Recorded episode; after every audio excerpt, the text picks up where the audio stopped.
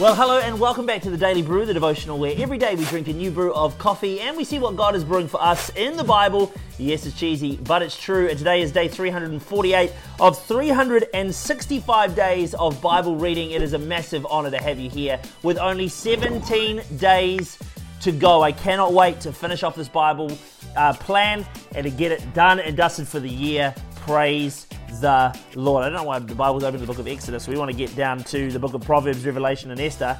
But uh, a massive welcome to everybody on Spotify, Apple Podcasts, YouTube, all the other platforms that we've been doing, known to man that's out there. Uh, a massive welcome to all of you as well. Hey, let's have a look at what scriptures we are going to be reading. They're in the descriptions as always. Proverbs chapter 30, verse 11 to 23, Revelation chapter 5, verse 1 to 14, and the book of Esther, chapter 9, verse 1 chapter 10, verse 3. So those are our scriptures that we're going to be reading today. Make sure you get amongst those at some point because it is a Bible reading plan and you probably read the Bible. Okay, today's brew. We are continuing on with our Allies Coffee Henny Moa. And the tasting notes, chocolate, honey, caramel, mandarin. Let's try it today as our French horn press and see how good this bad boy tastes.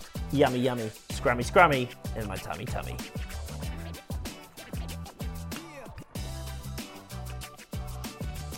Wow. It's, you're getting a lot more chocolate in that one than you were getting before. That's quite lovely, really.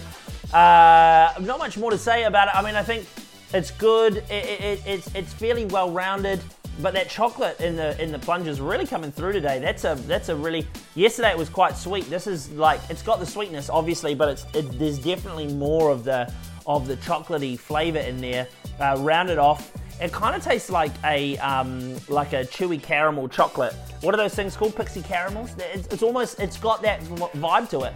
It's quite nice. I'm gonna give this an 8.5 actually in the French Horn Press. I actually don't mind that. It's quite good. Uh, so quite lovely, quite yummy, um, and would recommend giving that a go. There you go. The Allies, whatever this is called anymore.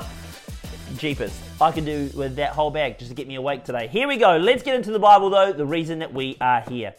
Sin in this proverb is described as filth. We all struggle with filth. We all need to be cleansed from this filth. The, the proverb gives us some examples of what the filth or sin can be failure to give blessing and obedience to our parents, pride with haughty eyes and disdainful looks, not looking after the poor, sexual sin.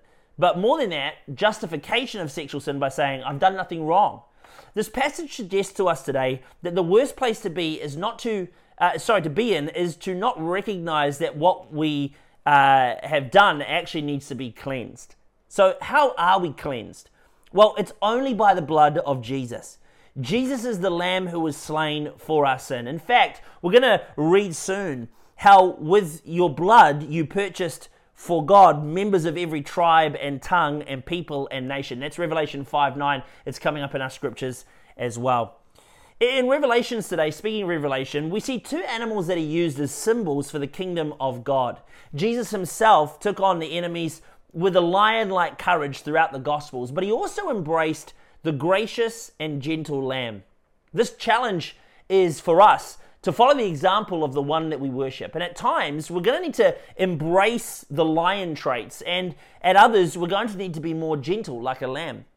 When John gets this vision, his look into heaven, what he sees is that all of heaven is worshiping Jesus, the lion who is also a lamb. We also see that there's a scroll with seven seals. It's sealed with seven seals. And this is believed to represent God's plans and purposes. No one in heaven or on earth is found worthy to open the scroll or even look inside it except for Jesus. What a wonderful reality we find ourselves in that the only one who can look into the scroll is the one who came, died, and rose again with victory, grace, and mercy. Jesus stands in all of his majesty and lordship. Jesus is the only one worthy to open the scroll. Only Jesus is worthy of our worship. Only Jesus can open the secrets of history. Only Jesus knows God's plan of salvation and purpose for our lives. I'll be honest, as I'm reading the book of Revelation, there is so much in this book that it's so hard to condense it down to a small chunk for this devotional video.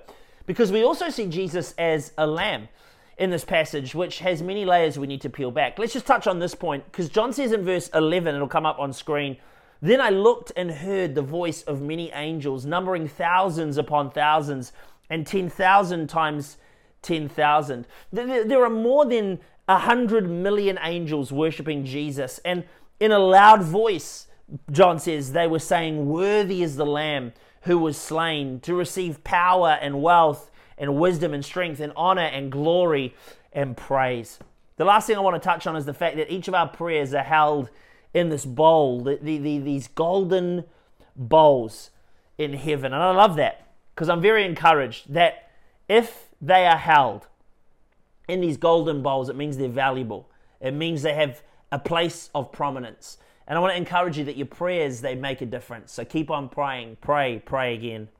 Esther is a type of Christ. Now, we've talked about this before. She she sort of she images to us a type of Christ in scripture. Helps us understand Christ's character in a better way. For Esther, her life is prefigured and foreshadowed uh, Jesus himself. If it wasn't for her standing up to the king, the Jewish nation would have been completely completely wiped out. She was their advocate. She was the one who put her life on the line and stood in the gap for her people. Her action brought the defeat for the evil one, Haman, and brought freedom, joy, and triumph for the people of God. This is the encouragement that we can take from the story that no matter what evil is planned against you, no matter what it is that you're walking through today, it will come to nothing as you trust in God. Jesus gives us the ultimate victory. And the events of Esther ultimately foreshadow the great victory of Jesus, the lion of the tribe of Judah, through life and death and his resurrection. Jesus, he brought us victory. Three. Verse of the day. Verse of the day today, Revelation 5 8 says, Each one had a harp, and they were holding golden bowls full of incense, which are the prayers of the saints. Notice how the gold, the, the bowls are made of gold. I, I talked about a little bit before in our actual devotional. But gold is a material that has value, it has worth. It's not just something that is loose and like, oh, copper or something like that. It's something that carries a desire on the earth. Our prayers have value, they are desired by the Lord. It's a powerful, powerful revelation. And that is it for the Daily Brew today, day 348 out of 365 days. Thank you so much for joining me today, no matter where you are around the world. I'm praying for you as you open up these scriptures. I pray that you would see more of God in these scriptures, but more of you as you look into the mirror of His Word as well. Hey, thank you so much for joining me no matter where you are. A massive blessing over you. We continue a few more days, and T Week is just around the corner, so make sure you keep buckled in and uh, and doing this devotional. I want to keep encouraging you. We're so close to the end now. This is where it's like, okay, it's the final countdown. So keep on going. Don't quit. Keep the grip, and we'll see you back here tomorrow. If it's of your day, have a great rest of your day. Unless it's sleep time, good night, sleep tight, and we'll see you back here tomorrow for another day of the Daily Brew.